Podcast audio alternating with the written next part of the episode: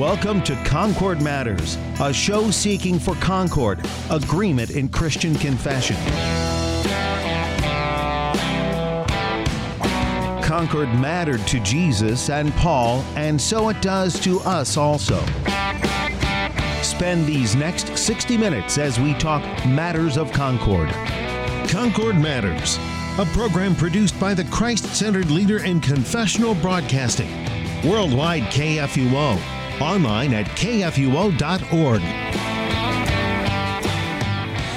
And welcome to Concord Matters, the show where we seek to be of one mind, that is, the mind of Christ, and to do that, a couple of Christ confessing Concordians confer with the Book of Concord to conform what we believe, teach, and confess according to Scripture in our Lutheran Confession of the Faith.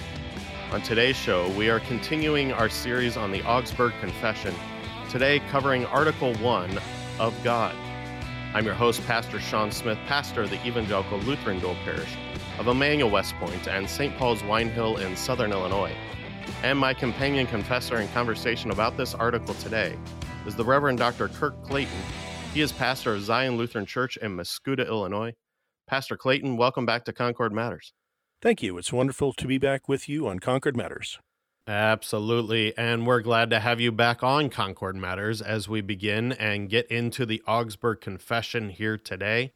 Last week we did an introduction, a historical introduction to the Augsburg Confession, and set up what we're going to cover here over the next 28 weeks or so as we go through article by article and teach the various doctrines presented here in this chief document of our Lutheran Confession of the Christian faith. And so today we're glad to have you get us started with that here with Article 1 looking at the doctrine of God. And to get us started, then, I'm going to go ahead and just read the text of the Augsburg Confession, Article 1.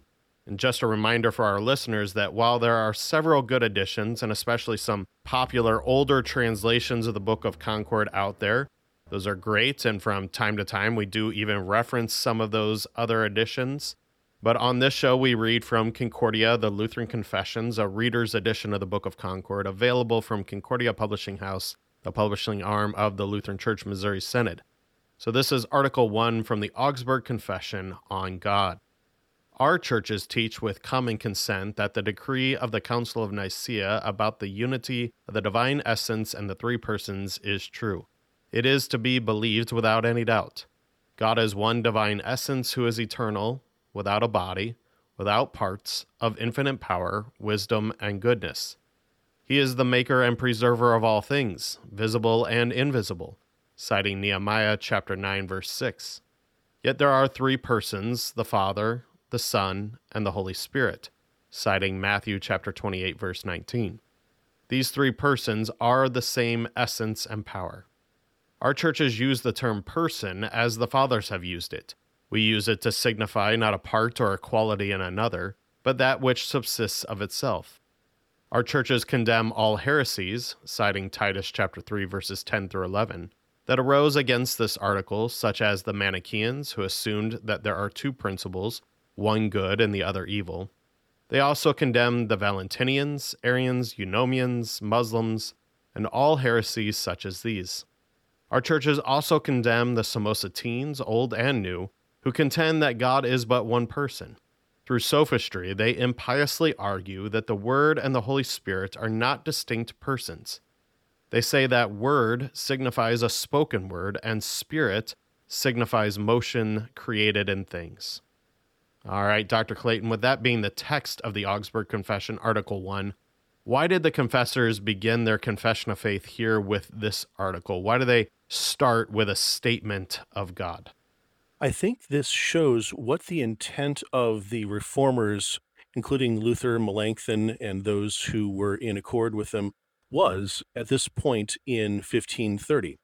Luther had nailed his 95 Theses to the door of the Castle Church in Wittenberg in 1517.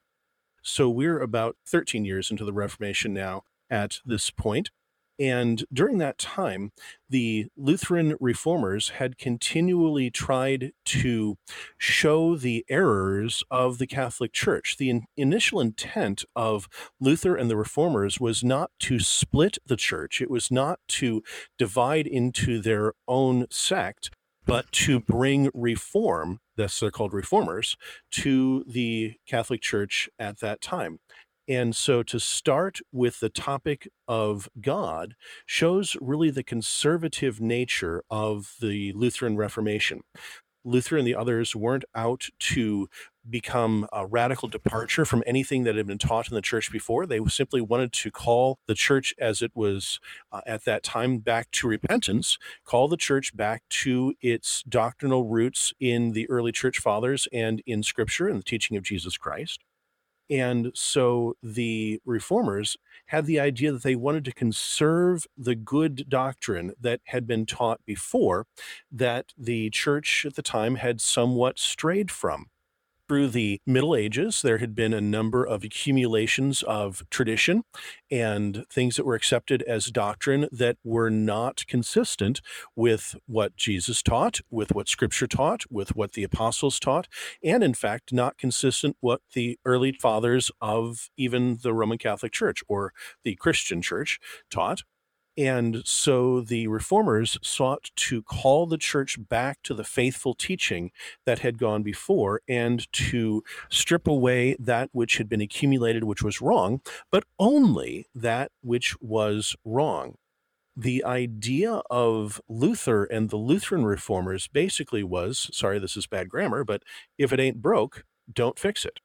And so Luther and the reformers that followed him and joined with him had a very conscious pattern that if something was contrary to scripture, they would seek to remove it, reform it, have that taken out of church doctrine and practice. However, if something was either consistent with scripture or even not inconsistent with scripture, then that practice was to be maintained for decency and good order in the church.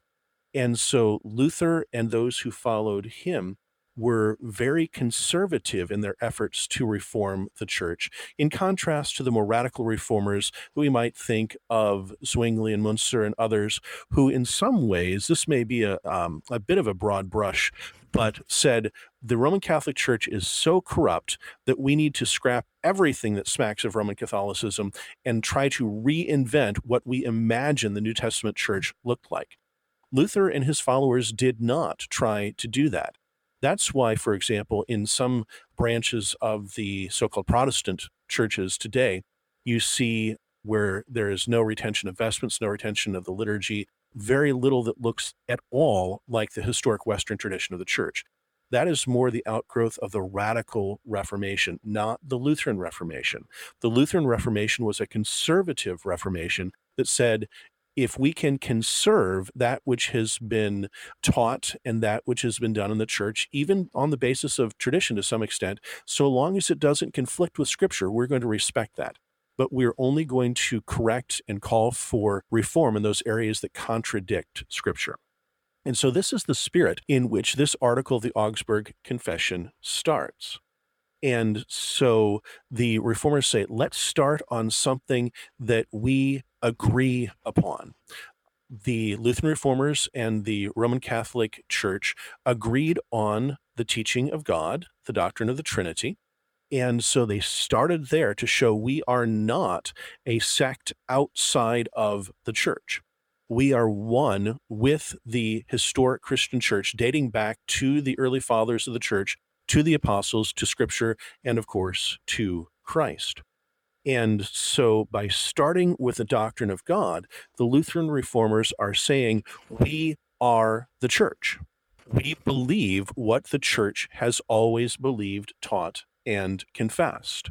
And as the church, we now call our, shall we say, brothers in the Roman Catholic Church of that time to return to the historic teaching of the church from which the Roman church had strayed, and the Lutheran church then was, in fact, the faithful representative. And so Luther and Lutheran reformers sought to reform or correct the church. They did not seek to start a new church. So, by starting with this teaching about God, which was agreed upon, and they pretty well knew it would be agreed upon, they were showing that they were not trying to break from the church. They were not trying to start over. They were trying to call the one true church at that time to repentance and to teach faithfully what was given by Christ in Scripture and in the early church fathers. And so they start with this article where strong agreement existed already to show that this was their plan. And to an extent, this plan worked well in terms of Article 1 of the Augsburg Confession, which you just read the Roman scholars that were at the Council of Augsburg, the Diet of Augsburg, responded to the Augsburg Confession with a document called the Confutation of the Augsburg Confession. There were parts of the Augsburg Confession, as you will get to in coming weeks, where the Roman Catholic Church disagreed with the Lutheran position and in some cases did so rather strongly and vehemently. But Article 1 was not one of those places. Article 1, in fact, is accepted and appreciated. So let me read from the Confutation of the Augsburg Confession, published by the Roman Catholic scholars at the Diet of Augsburg. They write Article 1 God. In the first article, they, that is the Lutherans, confess the unity of the divine essence in three persons in accordance with the Council of Nicaea. This is to be accepted because it agrees with the rule of faith and the Roman Church. The Council of Nicaea, convened by Emperor Constantine, has always been held in the highest regard. At this council, 318 bishops, renowned for their holiness of life, martyrdom, and learning, defined and formulated this article on the essential unity of the three persons after carefully investigating the Holy Scriptures. Likewise, their condemnation of heresies that are contrary to this article are also to be accepted, namely the Manichaeans, Arians, Eunomians, Valentinians, and Samosatans. The Catholic Church has long condemned all of these false teachings. And so the way that the Lutheran confessions begin here with AC 1 on the doctrine of God actually does show the unity of the church and shows that the Lutheran church is within the fold of the Christian church historically and up to the present time, that we confess the central doctrine of the Trinity in a way that is consistent with what has always been taught in the church. This also then is noticed in the apology of the Augsburg Confession. So in 1530, on June 25th, the Augsburg Confession itself was presented to the Diet of Augsburg. Following that, the Roman Catholic theologians wrote their confutation of the Augsburg Confession that I just read from. And following that, then Melanchthon worked out another document called the Apology or the explanation, the defense of the Augsburg Confession.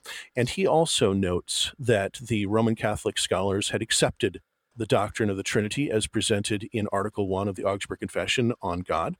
And so in the Apology, Article 1, Melanchthon writes, Our adversaries approve Article 1 of our confession, in which we declare that we believe and teach that there is one divine, undivided essence. Yet there are three distinct persons of the same divine essence and co eternal Father, Son, and Holy Spirit. We have always taught and defended this article. We believe that it has sure and firm testimonies in Holy Scripture that cannot be overthrown. We constantly affirm that those thinking otherwise are outside of Christ's church, are idolaters, and insult God. And so, in all three of these documents, in the Augsburg Confession, in the Confutation of the Augsburg Confession, written by the Roman Catholic theologians of the Diet of Augsburg, and in the Apology of the Augsburg Confession, there is consistent agreement and no dissension at all regarding the doctrine of the Trinity, either in the way that it's presented in the positive in the Augsburg Confession or in the ways that the Augsburg Confession then condemns heresies that have arisen around this topic. There is strong agreement on all of these points. And so this shows that the Lutheran movement was within the scope of Christianity. And in a way, also, it shows a form of respect on the part of the Lutheran reformers to try to seek to resolve their differences with the Roman Catholic Church in a respectful and uplifting way that could lead toward actual honest reconciliation between the parties. That wasn't entirely out of the question at Augsburg in 1530. Now, it became more and more remote in the years following, And through the decade of the 1530s, the Lutheran reformers somewhat gave up the hope that they could have an actual honest council of the church to discuss these things and try to bring about reform. But at the point of the Augsburg Confession in 1530, there was still the hope that perhaps the differences between the Lutheran and the Roman Catholic branches of the one true Christian and Apostolic Church could be reconciled through open discussion at a council. And so the Augsburg Confession begins in Article 1 on a position of agreement, saying respectfully, This is what we teach. This is what we know you teach. We are one with you on this. And we would be happy to be one with you so long as you allow Scripture to be heard and taught in all the other areas of doctrine as well. And so there's a respect for the process of seeking reform that is given by starting on an article of agreement. Then from there, they do work, at least certainly by Article 4 of the Augsburg Confession on justifying faith, to areas of known disagreement. But they start from a platform of a united stance and doctrine on the nature of God in the Trinity. And so they're not seeking to throw the baby out with the bathwater. They have the idea if it ain't broke, don't fix it. And so they are starting from a position of agreement out of respect to allow the process to try to bring honest reform to that teaching that had gone astray in the Roman Catholic Church through the Middle Ages. You talked about in there that this shows that the Lutheran movement was within the scope of Christianity. And we see that they reference there the Council of Nicaea and the faith that it confessed. So, what does it say then about the Lutheran identity to affirm that we teach what the Council of Nicaea confessed and the faith that it confessed, emphasizing the unity of God, yet three persons, as that article proceeds there. The Christian church had a number of struggles in its first few centuries with some of the different heretics, in fact, that were mentioned at the end of AC 1. And that led to the calling of the Council of Nicaea, in 325 and then continued to be worked out over the next century or so in future councils as well.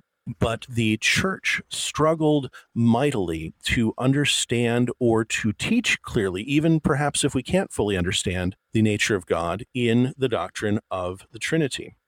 And so the Lutheran Church also accepts the doctrinal teachings and statements of the Council of Nicaea and the ecumenical councils that followed it, especially in their teachings on the doctrine of the Trinity. And so within the first article of the Augsburg Confession, we have a reference to the Council of Nicaea that we see that the Council of Nicaea is accepted and respected in the Lutheran Church. Our churches teach with common consent that the decree of the Council of Nicaea about the unity of the divine essence and the three persons is true. And so they start out saying, We are in agreement with all the scholarly work, the excellent scriptural work that was done to help explain or talk about the Trinity of the Council of Nicaea. And then, interestingly, after they affirm the teaching of the Council of Nicaea in AC1, Melanchthon goes on to largely actually use wording from the Athanasian Creed in his following statements. And so that shows that there is a great respect for that symbolic statement as well, which in fact had been included in the Book of Concord eventually, even before the Augsburg Confession, as the foundational teachings of the Lutheran Church following Scripture, of course, as Scripture is the absolute basis and source of all doctrine in the Lutheran Church. And so Luther and the Reformers accepted and taught the Nicene Creed as well as the Athanasian Creed, and of course, in its proper place, also the Apostles' Creed. So, after affirming the Nicene Creed and using language from the Athanasian Creed, the Lutheran reformers then go on to talk about some of the attributes of God that God is of one design, divine essence, He is eternal. He has no body. He is without parts. He is of infinite power, omnipotent. He is omniscient, all wise, and good. And so these are affirmations of what God is in a way that we can describe, sometimes in opposition to what we as humans are. We see what we are, that we are frail, weak, not overly wise. And then God is the opposite of those.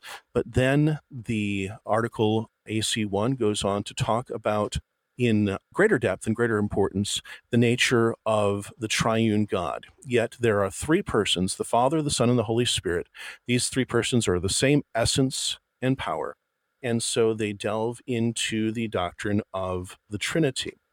And they confess with the ancient church that God is three in one. But ultimately, also, we need to recognize and respect that the doctrine of the Trinity and behind that, actually, the essence and nature of God is beyond our human understanding. And so a few minutes ago, I mentioned that they worked to try to understand the Trinity, and I kind of backtracked that a little bit. I said, or if not understand, then at least teach or explain the Trinity to what extent we can. Because ultimately, the doctrine of the Trinity is a mystery that we cannot fully understand, that we can't grasp with our feeble human minds. And it is a mystery understood ultimately only by God Himself. I was reminded of this when I had a professor in college at Concordia University, Chicago, that in a doctrine class said something to the effect of if you think you understand the Trinity, you are more wrong than you can imagine. And that was kind of a uh, a humility wake up call for you know, budding theologians in college to say that we are not going to understand all that there is in the Christian faith. There is much that is a mystery beyond our human comprehension. Martin Luther himself understands this quite clearly and so, in a sermon that Martin Luther preached on Trinity Sunday one year, he went into this distinction that we can perhaps talk about the triune nature of God. We can perhaps teach a doctrine of the Trinity but we can't, with our fallen, sinful human reason, fully grasp or understand the essence of three in one, yet not three gods, but one God, yet not one person, but three persons. And so Luther, in his very common and very correct understanding of the humble use of reason in his sermon for Trinity Sunday, says this O shameless reason, how can we, poor, miserable mortals, grasp this mystery of the Trinity? We who do not understand the operation of our own physical powers, speech, laughter, sleep, things whereof we have daily experience, yet we would, untaught by the word of God, guided merely by our fallible head, pronounce upon the very nature of God? Is it not supreme blindness for man when he is unable to explain the most insignificant physical operation daily witnessed to his own body, to presume to understand something above and beyond the power of reason to comprehend, something whereof only God can speak? So Luther is saying in this part of his sermon that we cannot, with our fallen human intellect, fully grasp or understand the inner nature and workings of the triune God. And if we try, if we think that we are going to understand, if we are going to comprehend the nature of God, we're going to be wrong. We, we don't even understand how the world works, which is merely an extension of what God has created. And so, if we can't even fully understand the creation, how are we going to understand the creator? That is the argument that Luther rightfully makes in a sermon that he preached on Trinity Sunday in that same sermon, Luther also said, When I know it is the Word of God that declares the Trinity, that God has said so, I do not inquire how it can be true. I am content with the simple Word of God, let it harmonize with reason as it may, and every Christian should adopt the same course with respect to all the articles of our faith. And so for Luther, reason always had only at best a servant role in theology. The Word of God has and always maintains the highest place in Christian doctrine. And so, what Luther is saying here is I can't understand the triune nature of God. And we, as sinful human beings with fallible reason, never will. But what Luther says, Scripture teaches the doctrine of the Trinity. Luther says, When I know it is the Word of God that declares the Trinity, that God has said so, I'm content with the simple Word of God. That is classic Luther in his way that he formulates theology. We perhaps can understand a certain extent, but not all. And that's not what we're called to do. Ultimately, we're not called to understand God. We are called to believe what God has given us in His Word. So we walk by faith, not by full comprehension or understanding. And so, even within this doctrine of the Trinity in AC1, we need to recognize the importance of humility in our theology, especially when we are describing God. We don't need to understand or intellectually grasp everything about the Christian faith. And there are many things about the Christian faith, including the doctrine of the Trinity, that we will never fully understand or grasp intellectually. But that's okay because we are called to believe, not to understand. We leave understanding to God in His far, far superior wisdom. And so the attitude of a theologian is to be an attitude of humility, that we approach the Word of God and say, let the Word of God be true. Let the Word of God teach us exactly what it has to say if we don't understand how this harmonizes with that, or if we don't comprehend how this teaching unfolds, that's okay. We'll chalk that up to our fallible human reason. But we will not pronounce judgment over the Word of God based on our sinful, fallen reason.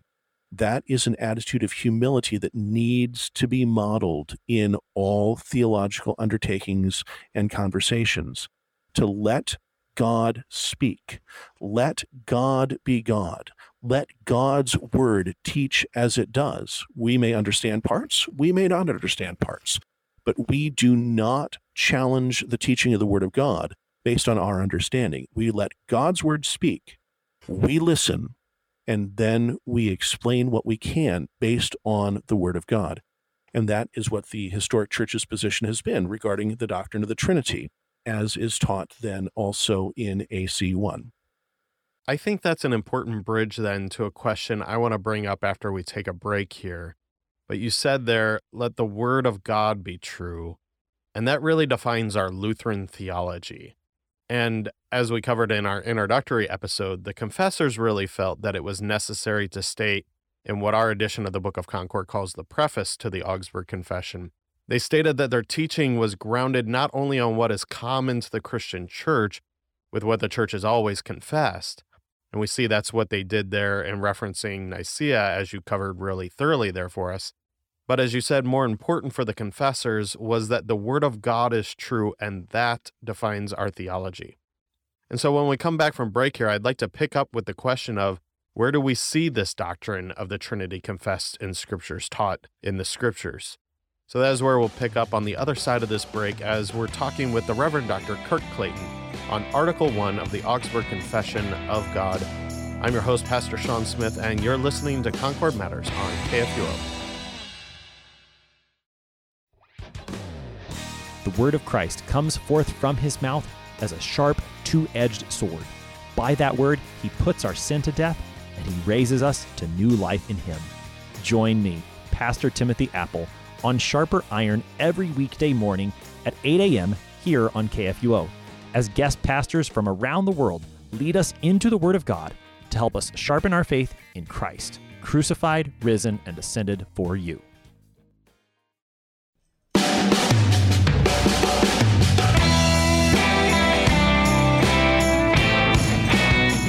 And welcome back to Concord Matters as we continue talking with the Reverend Dr. Kurt Clayton about the Augsburg Confession, Article 1 on God. And Dr. Clayton, as we set up just before we went to break there, you said very well for us, I think, that what really defines our Lutheran theology is that we let the Word of God be true. And once again, we saw this very clearly as we introduced the Augsburg Confession last week that the Lutheran confessors really felt it was quite necessary to state that our teaching is grounded not only in what is common to the Christian church, what the fathers have always confessed, what the councils have confessed, but that's primarily flowing forth from the scriptures. So go ahead and take us into where in the scriptures is this doctrine of the Trinity? Now, it's interesting as we talk about the doctrine of the Trinity that the word Trinity itself is not actually used in the Bible, but that doesn't mean that the doctrine of the Trinity is therefore not in the Bible or is false. The word Trinity was developed by the church to describe faithfully what they see as teaching in the Bible. And so, Trinity, when you think about the word, you see tri or triple and unity. So, there is a triple unity regarding God's nature that is described in Scripture this Trinity, this three in one.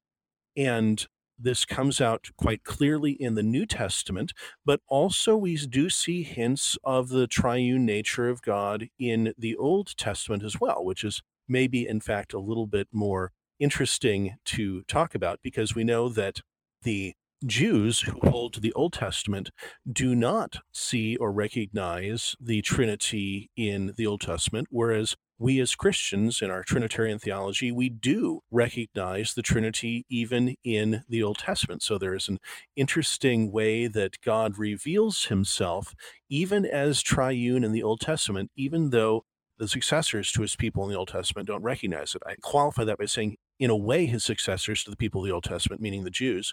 But in fact, the Christian church is the true successor to God's people in the Old Testament.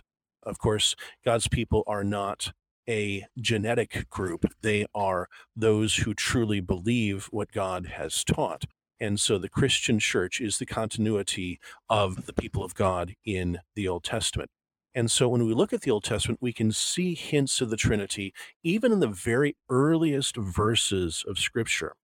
Think about Genesis chapter 1. We hear, In the beginning, God created the heavens and the earth, and the earth was formless and void, and darkness was over the face of the deep, and the Spirit of God was hovering over the face of the waters. And God said, Let there be light.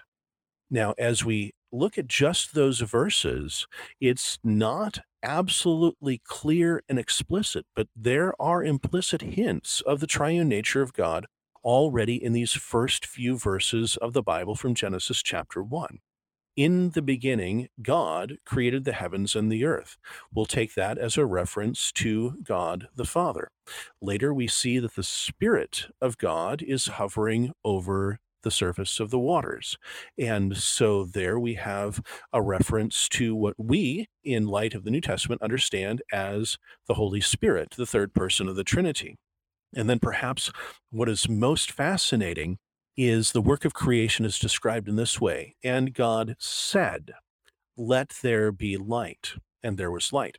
And I like to think about this. This is not exactly the translation, but this is how I like to think about this and God sent forth his word to bring forth light. Then we fast forward to how God reveals himself in John chapter 1 in the New Testament, and we see in the beginning was the Word, and the Word was with God, and the Word was God. And we see that all things were made through him, that is, the Word. And then, of course, John becomes very specific and says, The Word became flesh and dwelt among us. And there's no doubt that the word that John is talking about in John chapter 1 is none other than Jesus Christ himself, or as we might say, the second person of the Trinity.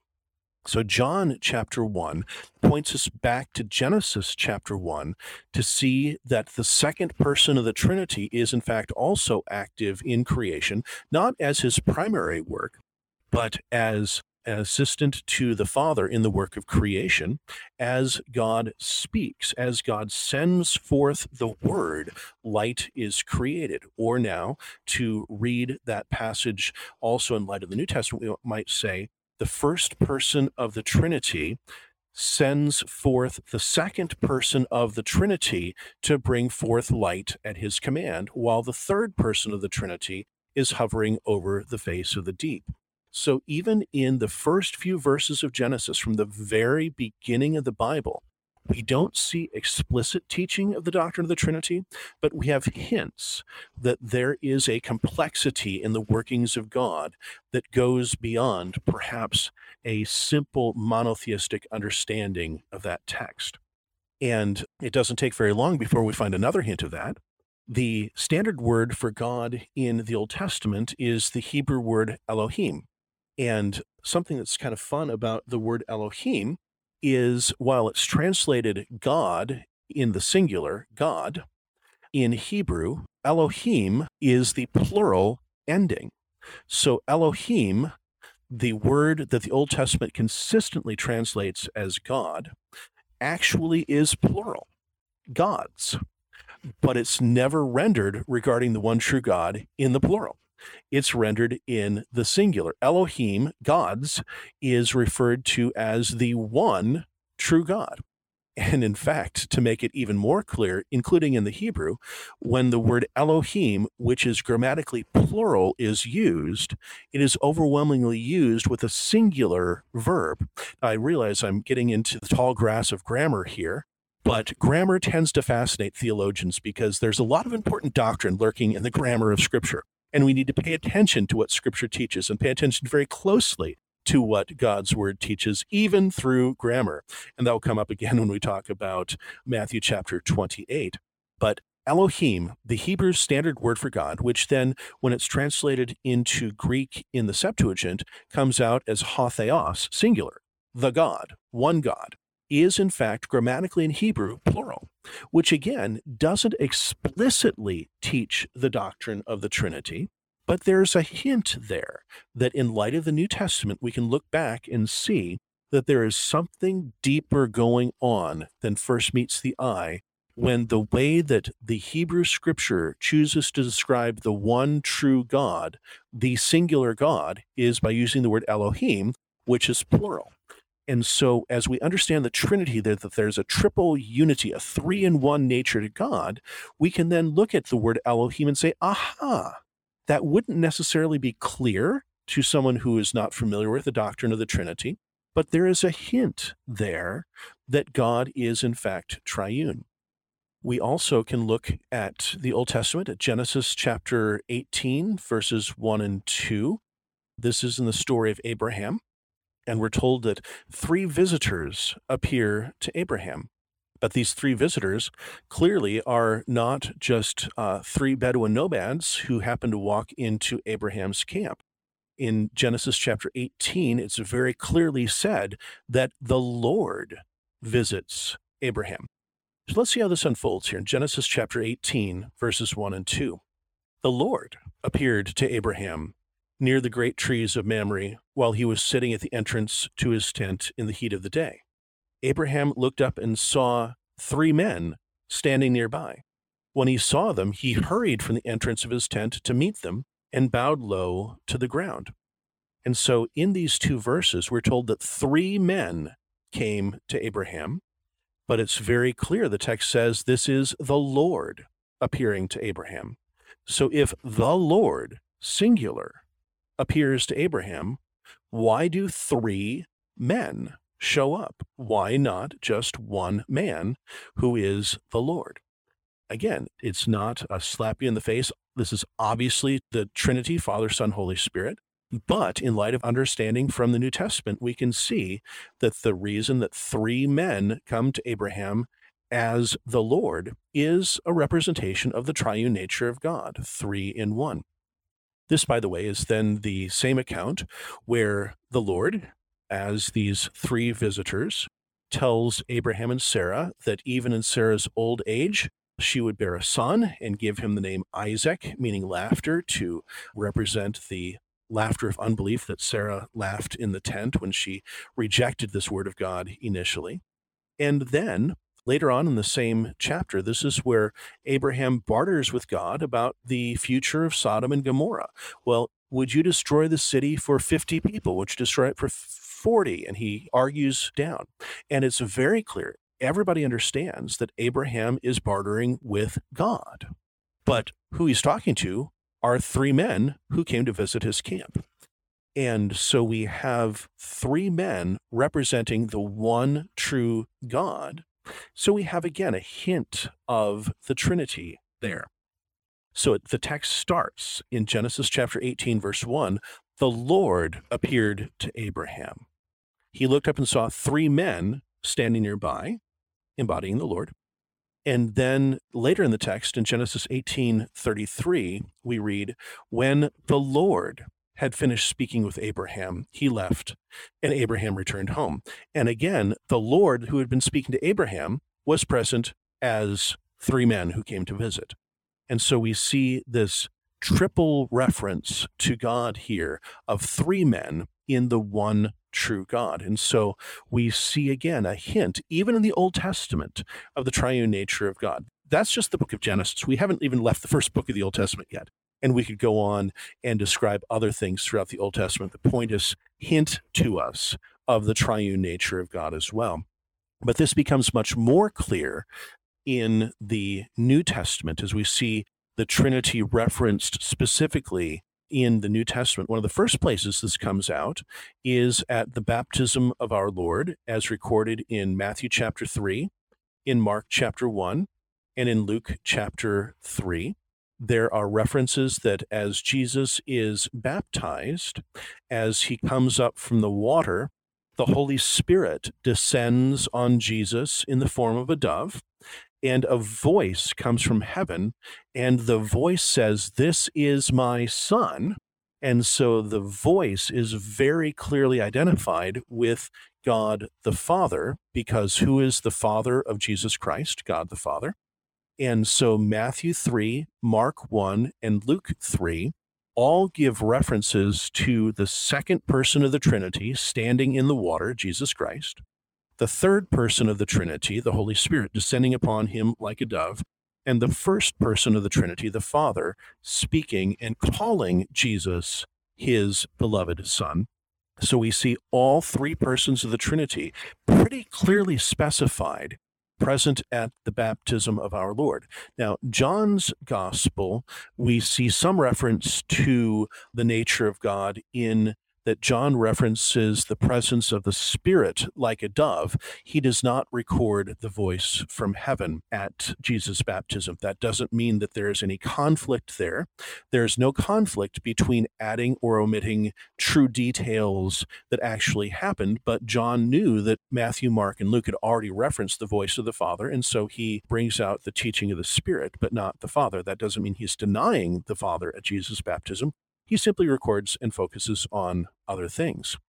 But John does delve into the teaching of the Trinity later.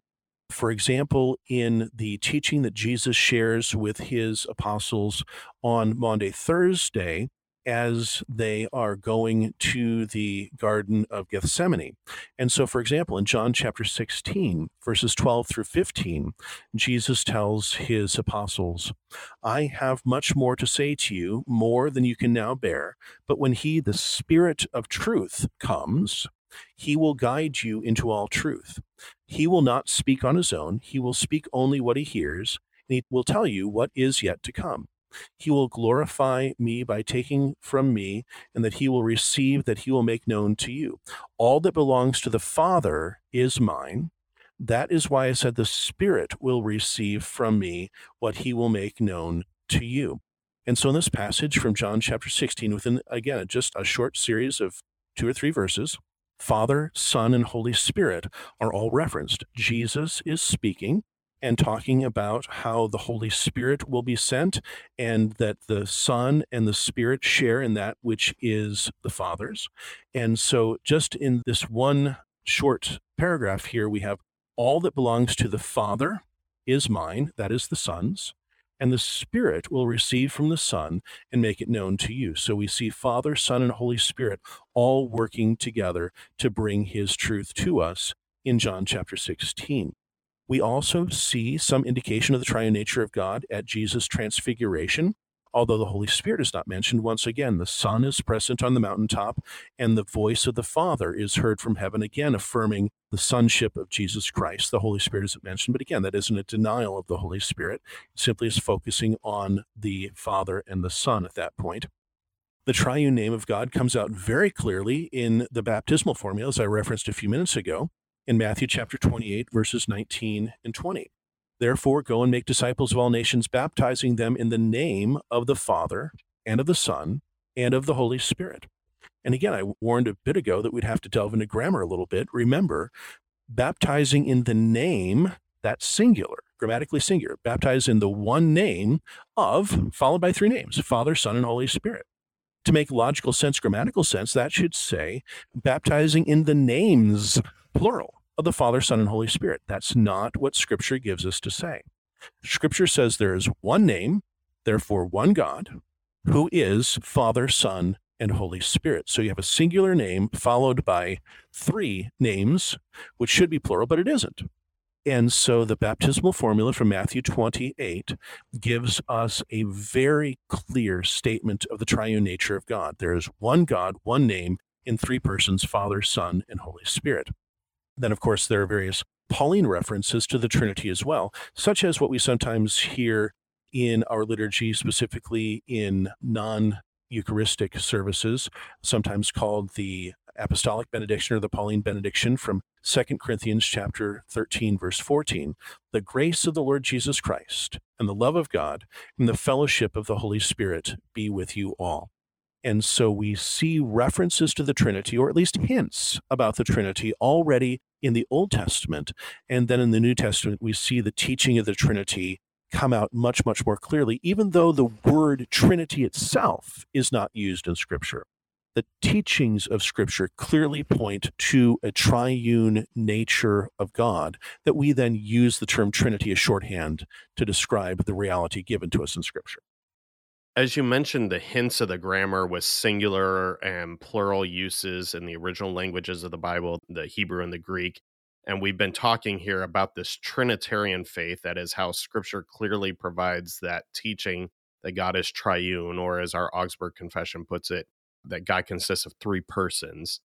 But the Augsburg Confession also states that these three persons are of the same essence and talks about the unity of the divine essence. And we would call that a monotheistic religion, one God. Can you help us understand this tension between the one yet three and is Christianity a monotheistic or Trinitarian religion then? yes. And that is a challenge because there are other monotheistic religions, but only Christianity then is monotheistic and Trinitarian. So let's unpack this a little bit. And again, first, we're going to go back and remember that we do this with humility the Christian theologian's stance needs to be one of standing under the text, not over it, and receiving what we see in Scripture, not demanding that it follow what we want it to follow. And so there would be those who would say that it would be a logical inconsistency to say that you could be both monotheistic and Trinitarian. But as Christians who follow Scripture, frankly, we don't really care because we're simply going to confess that which scripture gives us and we're not going to try to rationalize it into a neat tidy box if we can't do that and be faithful to scripture at the same time. So a monotheistic religion would teach that there is only one god. If we unpack that word a little bit mono would be singular meaning one and theistic god so monotheism is the teaching of one god Trinitarian, we already talked about, a triple unity. And so, how can you be both monotheistic, teaching there's one God, and yet triune, focusing the triple nature of the persons of God? Well, that is then where there's a challenge specifically with Judaism and Islam, which are fiercely monotheistic religions but not triune. And so Judaism and Islam would both repudiate Christianity for not being monotheistic. They would claim that Christianity teaches there are three gods because there's a misunderstanding of what it means to say that there are three persons. And yet, Christianity is a monotheistic religion. We teach, in fact, we teach fiercely that there is only one God. Any other is merely an idol there is only one true God. And yet, that one true God has three persons as he's revealed himself to us. We can't make this stuff up. This is the way God has revealed himself to us. So Christianity is, in a way that even may seem logically inconsistent, both monotheistic and Trinitarian. We teach that there is only one true God, but that one true God has revealed himself to us in Scripture in three persons Father, Son, and Holy Spirit, who are indivisible, who are one God, and yet three persons. So we would say that Judaism and Islam then misunderstand God's revelation of himself in Scripture as they deny the Trinity. Islam, in fact, is pointed out as a false teaching in Article 1 of the Augsburg Confession. As the end of the Augsburg Confession, Article 1 begins listing various heresies against the doctrine of the Trinity, and Islam is included in that list. But there are other ways to get the doctrine of the Trinity wrong. In fact, there are a whole lot of ways to get the doctrine of God wrong, and only one way to get it right that is a Trinitarian monotheism. But the end of Article 1 of the Augsburg Confession condemns the Manichaeans, the Valentians, the Arians, the Eunomians, and the Muslims, which we just talked about. But there are various ways that you can get God wrong. And so the Augsburg Confession points out the teaching of the Manichaeans first.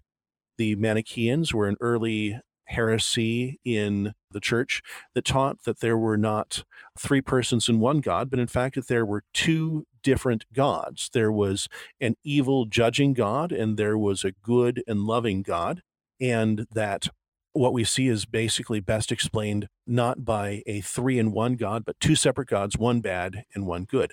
That was rejected and is still rejected. They also condemn the Valentinians, who were a Gnostic sect within the early church, who linked Christian ideas with polytheism and tended to try to run things more philosophically rather than just accepting what scripture teaches. This shows the problem when you operate with what's called a magisterial use of reason as opposed to a ministerial use of reason. That seems to be one of the problems of the Valentinians, that they tried to philosophize God and make it make sense, and therefore they fell into a Gnostic heresy because of that.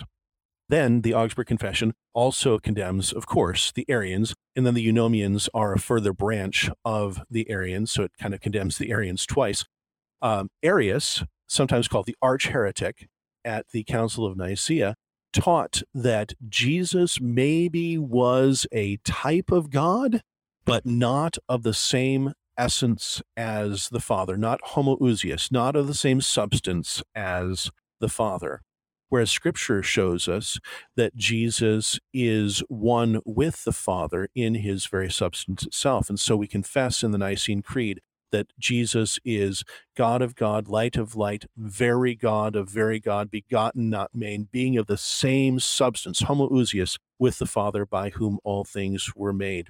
But Arius taught that one of his catchphrases is, There was when he was not, saying that Jesus was a created being. There was a time before Jesus, before the second person of the Trinity existed. But the Nicene Creed makes very clear that the Son is eternal also with the Father. So these are some of the teachings that are rejected in the first article of the Augsburg Confession and continue to be rejected by the church today as teaching false doctrine about the Trinity. You mentioned earlier the Pauline benediction that we see show up in some of our services, especially the prayer offices. And we like to make the case on this show that everything that the church does, she does on the basis of her confession of faith. And so our theology, our doctrine takes on concrete forms in the things that we do in the church, especially our liturgy, as you referenced. So, how do we see that then in what the Augsburg Confession teaches here about the doctrine of our triune God? Well, there's a wonderful phrase that the church uses lex orandi, lex credendi. The law of worship is the law of belief. As you worship, so will you believe. And so, one of the ways that the church, other than you know stating something in, in a document like the Augsburg Confession, One of the ways that the church has taught the doctrine of the Trinity is through bringing Trinitarian language into our forms of worship. And so the liturgical practice of the Lutheran Church is rich in Trinitarian references. We begin the service with a triune invocation in the name of the Father and of the Son and of the Holy Spirit, which is also taken from the baptismal rite. And so we begin our service recognizing, for one, that God is triune, but also that this triune God has made us his children in baptism and called us to be his people. We follow that in the Lutheran tradition with the absolution, which also is pronounced in a Trinitarian formula I forgive you all your sins in the name of the Father and of the Son and of the Holy Spirit. So again, absolution goes back to our baptism. That's followed by the introit, which concludes with the Gloria Patri, glory be to the Father and to the Son and to the Holy Spirit. The liturgy itself keeps bringing the triune nature of God to our attention so that we learn the doctrine of the Trinity simply by hearing the words of the liturgy. We also see Trinitarian references throughout the Gloria in Excelsis, the hymn of praise. The collect of the day almost invariably ends with a Trinitarian conclusion. This we ask through Jesus Christ our Lord, who lives and reigns with the Father and the Holy Spirit, one God, now and forever. Amen. Each week in the historic liturgy, there's a confession of the Creed, which focuses on Father, Son, and Holy Spirit in the three articles throughout the liturgy there are references to the triune nature of god so that you know even if your pastor isn't a terribly good theologian you're still receiving the theology of the trinity simply because you profess it and confess it in the liturgy.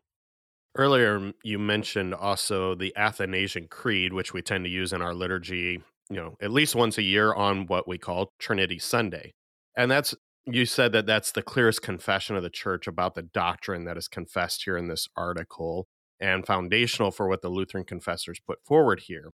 The Athanasian Creed begins and ends by stating how essential it is that we confess this Trinitarian faith. How does that relate here to what the Lutheran confessors begin the Augsburg Confession with?